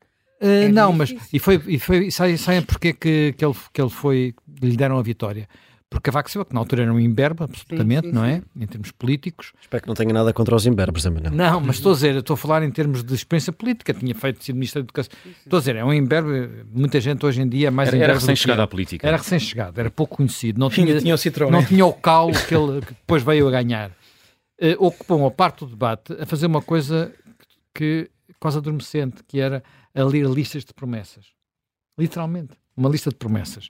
E aquilo foi... fatal. Pronto, quer dizer, do ponto de vista do debate, toda a gente acha que não funcionou. Sendo que, muito provavelmente, foram debates mais vistos do que o de ontem, porque só havia um canal. Ou melhor, havia 2, mas ninguém via RTP2. Portanto, coisas que não mudaram. O quê? Isso é uma coisa que não mudou. Não. Ninguém vê RTP2. Tá bem, essa parte ninguém... Pronto, mas assim viam-se mais do que hoje, porque só havia de facto 2 canais. Portanto, quem estava a ver televisão, que era meio país, estava a ver aqueles 2 debates que eu já não me recordo quanto tempo demoraram. Isso. Demoravam mais tempo. Muito bem, temos aqui contributos de ouvintes, vamos ouvir a mensagem que o Luís Fernandes nos enviou. Chegou ao fim 28 debates, 28 confrontos, uns mais esclarecedores que outros, uns melhores que outros, mas a verdade é que chegou ao fim. E o que é que aprendemos? A verdade é esta. Não vou entrar por uma análise conteudística de cada partido político, mas sim quero-me focar numa análise de modelo de debates. Até que ponto este tipo de debates e este modelo pode ser vantajoso para os abstencionistas e para os indecisos, para perceberem o que é que cada partido defende? Até que ponto isto é vantajoso? Porque, sejamos sinceros, São debates muito curtos, onde em média seriam apresentados 3, 4 temas e onde nesses 3, 4 temas teriam em média 2 minutos ou até menos para falar sobre esse tema e para apresentar propostas. Na minha opinião, isto são debates que não esclarecem o que é que cada partido político quer apresentar para o país. A verdade é que estamos em campanha eleitoral e os partidos têm esta capacidade de camaleão político, de se transformarem em algo bom, com uma imagem refrescada, com uma imagem renovada, um cidadão que não seja diário, que não acompanha a política diariamente, não sabe o que é que cada partido defendeu durante uma legislatura ou durante a atividade parlamentar. Portanto, nós deveremos perceber se estes debates são mesmo elucidativos e se são capazes de esclarecer a um abstencionista, a um indeciso, da necessidade de votar. Para além disso, gostaria de fazer aqui uma nota de rodapé, que é o debate de ontem. Eu acho triste, um pouco triste, isto não é uma prática de agora, é uma prática já usual. A verdade é que o PS e o PSD são dois partidos de massas, são dois partidos quadro, mas porquê é que este debate tem que ser maior que o outro? Porquê? Porquê é que estes debates entre o PS e o PSD têm que ser maiores que os outros partidos? Isto, na minha opinião, só irá fomentar a bipolarização do nosso sistema político e provocar uma coisa que é o voto útil. Isto não é a tal igualdade que os partidos políticos mereciam ter, porque qualquer um deles pode chegar ao poder. Apenas tem que ter o voto popular. Portanto, acho um pouco lamentável e espero que nisto exista uma reformulação, porque, na minha opinião, o nosso sistema não é bipartidário, mas sim multipartidário e, portanto, acho que não é justo nem para um, nem para todos os partidos. Os lamentos e as interrogações do ouvinte Luís Fernandes, que nos enviava uma mensagem de voz de Vila Nova de Gaia. Henrique Raposo, despeço-me de ti porque tens outros compromissos tua agenda, na tua vida. Obrigado. Portanto, os ouvintes não estranhem se não ouviram Henrique Raposo até ao final do programa. Obrigado, Henrique. Tchau, Henrique. Vamos contar com a participação da Mafalda Prates, que é cientista política, colunista do Observador. Está já connosco no Contracorrente. Mafalda, bom dia.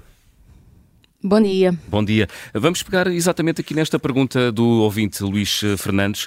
Os debates podem levar os eleitores a mudar o sentido de voto ou não?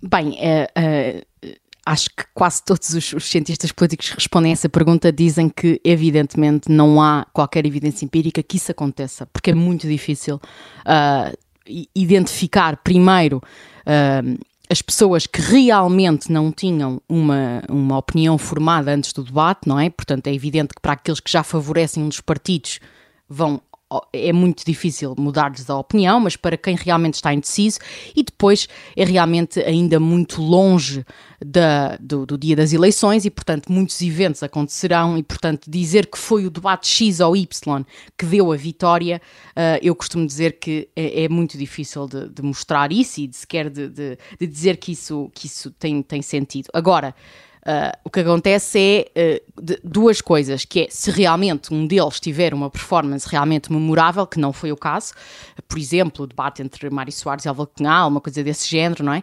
Se realmente for uma performance muito forte, então sim, provavelmente virará a campanha eleitoral e criará claramente um favorito.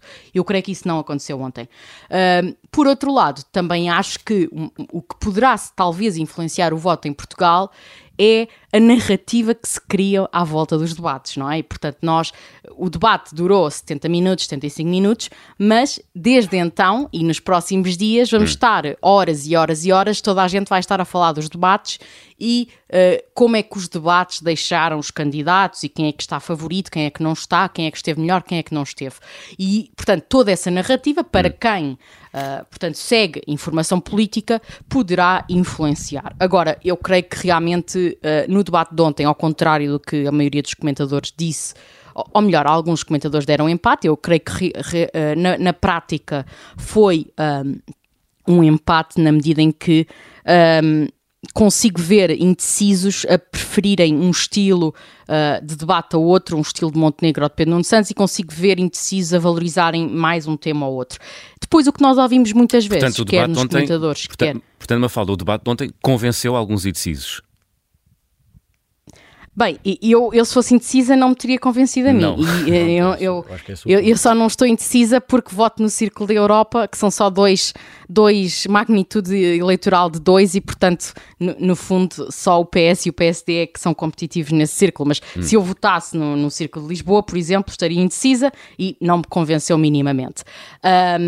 Acho que o que acontece muitas vezes, e o que eu ia dizer é que, e isso realmente acho que estava o Sebastião a falar aqui há bocado, e eu concordo, que é os jornalistas, e principalmente mais do que os jornalistas, embora os jornalistas também não foram bons moderadores, os comentadores e o que se tem feito a seguir aos debates e entre os debates, realmente acho que tem sido não só de pouca qualidade, como uma coisa demasiado enviesada, e os telespectadores não gostam de ver isso, e o público não gosta de ver que... portanto, digamos, aquilo que se chama o sistema favorece certos candidatos e não favorece outros, e isso é uma gasolina para alimentar também partidos que se considerem, portanto, antissistema ou underdog ou o que seja, não é? E de facto o que acontece muitas vezes, e nota-se isso perfeitamente nas avaliações dos debates, é que simplesmente os comentadores, nota-se perfeitamente isso, fazem uma de duas coisas: ou claramente só conseguem, não conseguem conceber que há pessoas com visões do mundo e experiências da vida diferentes das deles, e portanto para eles é óbvio que alguém que tenha certas preferências ganhou o debate. Isso nota-se, por exemplo, muito com Daniel Oliveira, que ontem deu 8-5 a Pedro Nuno Santos, quer dizer, que é completamente... Eu percebo que ele ache que é evidente que as preferências de Pedro Nuno Santos para ele são melhores, mas quer dizer, para a maioria dos portugueses, ou para muitos indecisos ao centro, isso não é assim tão evidente. E portanto, alguns deles simplesmente simbolizam ou sinalizam que eles preferem certas preferências, mas não é isso que se deve fazer quando se analisa um debate, não é? Quando se analisa um debate, eu não estou a dizer, porque, quer dizer, ou então bastaria ele dizer: olha, eu vou votar neste, eu prefiro este, mas isso nós já sabemos, porque ele diz isso o resto do ano inteiro quando está a comentar políticos, nós já sabemos as opiniões dele. Quando ele está a analisar candidatos, não deve fazer apenas isso. Ou então fazem uma coisa que também tem acontecido muito, que é, parece que há uma ânsia de todos os comentadores de sinalizarem que estão contra o Chega. Não, portanto, há uma ânsia de... quase todos, mas sinalizar virtude contra o Chega. Exatamente. E tu achas que isso acontece, portanto, porquê, Mafalda? Olha, acho que acontece por duas razões. Em primeiro lugar, porque eles próprios, portanto, há um desejo de aprovação social deles próprios, não é? Portanto, isso é uma coisa comum a todos os seres humanos, e portanto eles movem-se num meio social em que isso é mal visto, e portanto eles querem simbolizar para esse meio social que têm as opiniões corretas e têm a virtude correta, como se diz agora, não é? A sinalização da virtude. Mas também acontece por outra razão, e isso é algo que eu considero mais grave, e que eu creio que as televisões fizeram, que é: as televisões e os jornais têm todo o interesse em dar um excesso de atenção a André Ventura, e têm todo o interesse em simbolizar que eles próprios são contra André Ventura, e criar dessa forma uma espécie de guerra.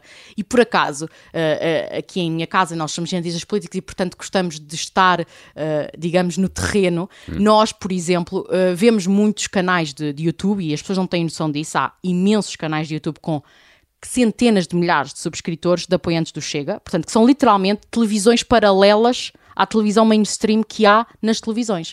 E nota-se que, portanto, esses canais de YouTube são completamente anti a televisão tradicional, e a televisão tradicional quer mostrar que é contra os apoiantes do Chega. Mas, quer dizer, o que é que isto gera? É ótimo para ambos os lados, é péssimo para a maior parte dos eleitores que são centristas. Eu volto a repetir, mesmo nos Estados Unidos, mesmo em Portugal, mesmo em França, em todo lado, a maior parte dos eleitores está no centro e é relativamente moderada. A maior parte dos eleitores não é extremista, nem ideológico, não é ultrapopulista. A maior parte dos eleitores é centrista, e muitos deles até são independentes, não têm grande preferência partidária. Para esses eleitores isto não é positivo, e para a discussão sobre quem é que vai ser um primeiro-ministro melhor, ou quem poderá ser um primeiro-ministro melhor, isso não é positivo. Eu vou dar um exemplo que se passou claramente ontem. Ontem, a meu ver, deu-se uma importância completamente desmesurada à manifestação dos polícias, mas completamente desmesurada.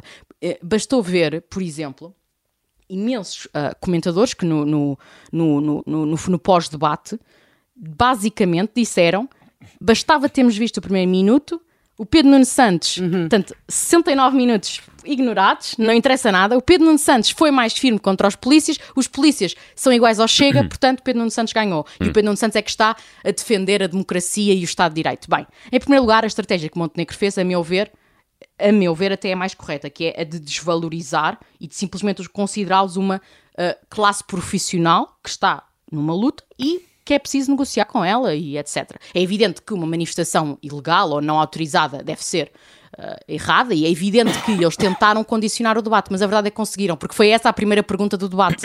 Aquela não ia ser a primeira pergunta do debate, mas foi essa a primeira pergunta, e portanto os jornalistas e o Pedro Nuno Santos caíram exatamente na armadilha que os polícias lhes montaram. E porquê é que eu acho que é realmente, e eu acho que pondo isto em perspectiva é realmente não só negativo como até supérfluo. Pensemos o seguinte, eu estou disposta a apostar com alguém que esteja em estúdio. Daqui a um ano, ninguém, mas ninguém vai sequer falar, lembrar-se da manifestação dos polícias que ontem ocorreu, mas daqui a um ano vai continuar a haver, vão continuar a haver problemas de educação, saúde e habitação. E, portanto, o que é que vale mais num debate para primeiro-ministro? É uma manifestação que durou umas horas, num dia, que daqui a um ano já ninguém vai querer saber?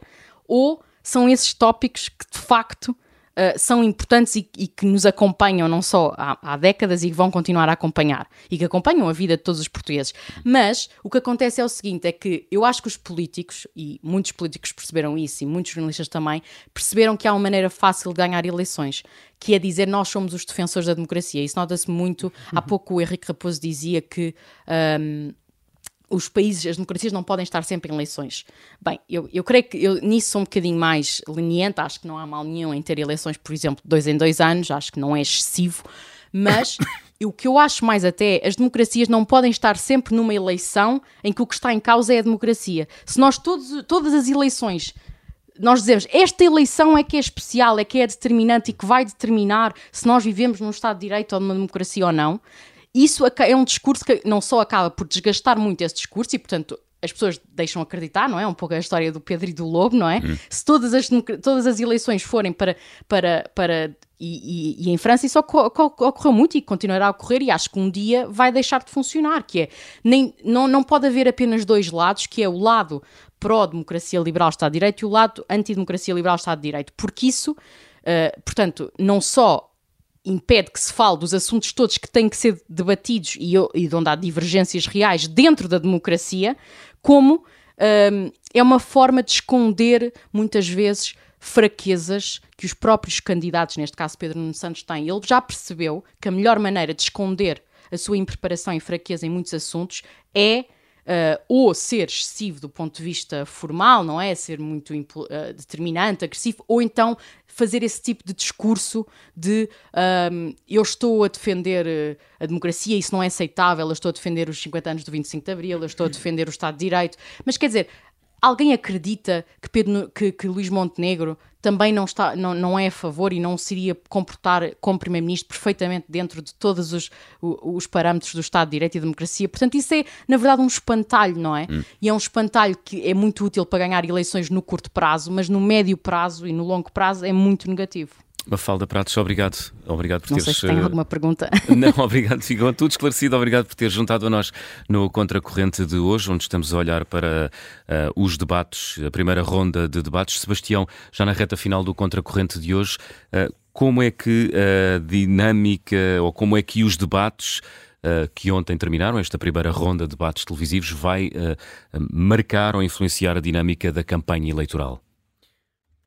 Eu acho que, se olharmos para a noite de ontem em particular, garantiu que a campanha começa num pé de igualdade bastante claro entre o PS e o PSD. O facto de Pedro Nuno Santos ter saído por cima, no meu entender, da noite de ontem, mesmo que não com a diferença, aí concordo com a Mafalda Pratos, não com uma diferença abissal para Luís Montenegro, já o disse ontem, mas acho que eles vão os dois para a campanha num empate técnico, não só nas sondagens, como também saídos dos debates. Uma das dúvidas que eu tenho é se Pedro Nuno Santos e o Partido Socialista vão conseguir manter a coerência em relação à sua estratégia de responsabilidade no que toca aos extremos. O que é que eu quero dizer com isto? Ontem, Pedro Nuno mudou de opinião, ou pelo menos assim pareceu, no que toca à viabilização de um governo da AD se for mais votado. Ele tinha uma opinião sobre isso durante a campanha contra o José Luís Carneiro, teve outra opinião sobre isso em relação aos Açores, e ontem à noite teve mais uma vez outra opinião, dizendo que viabiliza o governo da AD se Luís Montenegro for o mais votado. E o Chega, como eu já disse aqui nesta nossa conversa, foi o grande ausente do embate de ontem. O PS, pelo menos por agora, deixou de usar o partido de André Ventura como espantalho contra o PSD. A minha grande dúvida para a campanha eleitoral, para a rua, é se o PS, por alguma sondagem que provoca algum desespero, não vai voltar a ressuscitar esse espantalho da extrema-direita para o atirar contra o PSD. Não sei se Pedro Nuno Santos terá o sangue frio para manter esta estratégia de responsabilidade. Helena? Tenho dúvidas. Eu creio, nós já temos aqui... A Ana Brunhosa abandonou um debate, não é? Uhum. Ontem em Coimbra. Com quem? Era uma coisa na universidade. Estavam vários partidos e houve uma intervenção do representante do Chega, António Pinto Pereira, e ela achou que tinha sido racista e xenófoba. Quer dizer, não me parece, mas portanto a ideia aí pode dirigiu-se à audiência dizendo que se recusava a participar em debates com cariz xenófobo e... Por respeito a ela, estou a citar, sim, por respeito à própria e à audiência, abandonou o debate. Mas deixa-me só dizer uma coisa, assim, queria ser contracorrente no contracorrente. Eu percebo perfeitamente a Ana Brunhosa, mas percebo mesmo, porque eu ontem recebi o último livro do Gabriel Mitar Ribeiro, com uma dedicatória muito simpática. E é qualquer coisa como 12 regras para a política atual. Sim, sim. Eu fui ler as 12 regras, e além de querer vergar o Islão na Europa sobre a cruz cristã, o que não deixa de ser uma metáfora histórica interessante, diz uma das, acho que é a 11ª regra, é tornar o Partido Socialista o grande inimigo da humanidade. Isto não é um discurso democrático, isto tem que ser condenado, e a linguagem que não é democrática tem que ser, nós não podemos ser cúmplices nem coniventes com uma linguagem que é contra a democracia. Eu não estou a dizer que o André Ventura tem um plano para que Portugal deixe de ser uma democracia ocidental, não é isso que eu estou a dizer, mas quando a linguagem comete excessos, uma das formas de chamar a atenção para esse excesso é dizer: isso é contra a democracia e eu não vou estar aqui sentado a validar isso. Está tudo muito certo, Sebastião, mas então, olha, desculpa lá, não tinha havido debates em Portugal, sei lá, ele ia até aos anos 90, penso eu, não é? Então, e no limite não poderia ter havido entre Soares e o Cunhal. Não podia ter havido, não, nós ainda nos lembramos quando a hipótese de Cavaco Silva ganhar as eleições ia tirar o sono, não é? Pois as pessoas não dormiam, ficou mesmo a haver esse debate. Sim, eu acho que o Álvaro Cunhal tinha muitos defeitos, mas nunca disse que os partidos democráticos eram inimigos da humanidade. Ai, disse várias coisas. Epá, disse coisas inacreditáveis, não é? E só mais uma coisa. Sobre o Chega toda a gente diz isso, não é? Portanto, há ali um lado também de reciprocidade. Sim. Portanto... Sim. E acho, o seguinte, o debate Soares-Cunhal é um caso de narrativa pós. Porque naquela noite... Eu acho que aconteceu, as pessoas queriam que o Soares ganhasse. Queriam, a maior parte das pessoas, como se sabia, eleitoralmente falando. Mas, ou como se veio a saber. Mas não quer dizer que ali dentro isso tenha acontecido de facto. Não é? O Soares, o Cunhal tinha um magnetismo, não é? Sim, muito pessoal, e tinha as técnicas de desconcentrar o adversário quando percebia que as coisas estavam a correr mal no plano da argumentação, daí o olho que não, com que ele vai pautando aquilo. Mas aqui, em relação a estas eleições e isto, eu quero já frisar uma coisa que é o meu receio, não é que venha para a campanha a questão do racista e do xenófobo, com isso o Ventura aguenta bem, e, portanto, não é por aí, e dependerá estrategicamente do Partido Socialista achar que lhe pode ser útil e vantajoso ou não isso. A minha questão é que nós vimos Pedro Nuno Santos mudar a sua opinião sobre a questão do Ministério Público em poucos dias, não é? Isto a propósito das decisões que foram tomadas. Em um tema que esteve completamente ausente do debate de ontem. Justiça. Eu gostava, aliás, desculpa interromper-te, não é mesmo por mal. Eu acho que faltou uma pergunta essencial, que é: algum dos dois candidatos a primeiro-ministro defende que Lucília Gago deve fazer outro mandato? Esta é uma pergunta que eu acho que nós temos direito a saber. Também quis tirar o sono às pessoas, desculpa lá. Quer dizer, eles já vão para ali com tantas dificuldades e agora ias com uma pergunta dessas, quer dizer... As perguntas difíceis são para ser mas essa pergunta, sim, porque essa pergunta, eu penso que o Lucília Gago não fará de facto outro mandato, mas essa questão... Termina em outubro o mandato. Sobre a campanha, Helena, por favor. Sim, se este assunto vem ou não vem à campanha. Tem que ver. Porque se este assunto vem à campanha, é muito mais complicado fazermos todos o papel de anjinho bom a dizer mal do André Ventura. Que, por acaso, nesta matéria, tem uma postura altamente institucional. Portanto, ainda podemos chegar ao paradoxo de vermos os outros partidos a terem posições muito mais populistas nesta matéria. José Manuel, notas finais. Notas finais. Eu não sou capaz de tirar destes debates conclusões muito seguras sobre a forma como vai decorrer a campanha. Parece-me, com toda a franqueza, que Pedro Nuno Santos oscilou já demasiadas vezes entre discursos diferentes para nós termos a garantia de que ele vai levar o mesmo discurso até ao fim. Portanto, e que não vai... Ele, de facto, é muito impulsivo. Ele tem... Ficou muito evidente também nas campanhas que ele não entra muito em detalhe dentro das diferentes políticas, que é muito ideológico, tem algumas coisas na cabeça. E, aliás, eu estive a ler aquele livrinho na cabeça de Pedro Nuno Santos, já li dois, só não li o André Ventura ainda. É uma trilogia na cabeça de André Ventura, de Pedro Nuno Santos e de Luís Montenegro. Luís Montenegro é aqui do nosso colega Miguel Santos Carrapatoso, escreveu sobre Montenegro. Exatamente. E há uma coisa que se percebe no percurso de Pedro Nuno Santos, e essa coisa que se percebe é que ele teve sempre alguns slogans na cabeça. E que não eram sequer muito... Quer dizer, eram umas ideias sobre a Europa, umas ideias sobre a dívida, umas ideias sobre o déficit, umas ideias sobre... Não se consubstanciam em medidas e... Não ouvemos ser campeão da educação, campeão da saúde, campeão... Mesmo das infraestruturas onde foi colocado, depois tornou-se um campeão no discurso dele da ferrovia, mas isso não é alguém que tivesse tido, por exemplo, um viés, como vieram outros políticos, e nós conhecemos alguns da área do ambiente, há no PSD, no PS menos, mas há no PSD, não é? Por exemplo, o Moreira da Silva tinha isso como um discurso que era estrutural, não é? Portanto, e desse ponto de vista, ele de facto é muito impulsivo, e portanto é muito possível que durante a campanha, por reações... Não é ter uma gafe, é aquilo que ele vai na altura, que ele acha na altura mais oportuno. Mas ele já tomou essa decisão. O Pedro Nuno Santos tomou essa decisão conscientemente, recentemente. Primeiro, eles estão confiantes que o PS tem mais rua do que a AD. E depois o Pedro Nuno Santos... Mas a mais rua que não vale nada. Tomou uma decisão... Olha, quem foi o candidato nos últimos tempos menos rua teve em Portugal? Marcelo Rebelo de Sousa, que preferiu não ter rua. Sim, é quem tem mais, Está bem, é quem tem mais, mas preferiu não ter nada. Fez uma campanha com zero rua. O Pedro Nuno Santos fez uma escolha que é ou não vou ser eu e os debates correm mal, ou vou ser eu e os debates correm bem com todos os problemas que ser eu acarreta. E foi o que aconteceu. Mas atenção, quando falamos em ser eu, é ser eu do ponto de vista ideológico. É como o José Manuel Fernandes. Mas o ponto de vista da impulsividade é problemático, porque eu vou dizer uma coisa que não tenho, quer dizer, é um guess. Eu não sei se ele tinha planeado dizer o que disse ontem sobre a questão da moção de censura. Eu acho que tinha.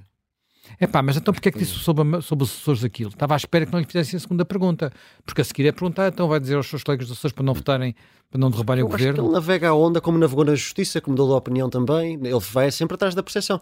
Sim, mas isso é muito perigoso. Claro que é perigoso. Isso é muito perigoso. A campanha eleitoral é muito perigoso. Posso dar uma sugestão editorial? É um trabalho que eu acho... Tens de fazer essa pergunta ao José Manuel. Eu acho que é um trabalho que algum jornal devia fazer, que é e ver como é que a ferrovia está hoje. Eu ando muito de comboio e há dias falava com um engenheiro especializado em ferrovia que me dizia que de 0 a 10 as probabilidades de haver um descarrilamento na linha do norte é 6. Que há fissuras nos carris. Portanto... Eu julgo que nós devíamos estar mais alarmados do que encantados com o estado da ferrovia em Portugal e que acho que se devia fazer um grande trabalho de investigação jornalística sobre como é que estão de facto os comboios neste país, e seria um pouco irónico e triste que... O Carlos Cipriano, enfim, tem até um blog, um podcast sobre isso, e cada vez sobre o podcast do Carlos Cipriano não se fica fã do entusiasmo de Pedro Nuno Santos pela ferrovia. Está esgotada a linha do Norte, isso já é sabido. Temos de terminar, não temos mais tempo. José Manuel Fernandes, tens uma ideia final? Norte, eu hoje vou de comboio para o Porto. Boa sorte e boa viagem. Boa viagem. O Contracorrente regressa amanhã com outro tema.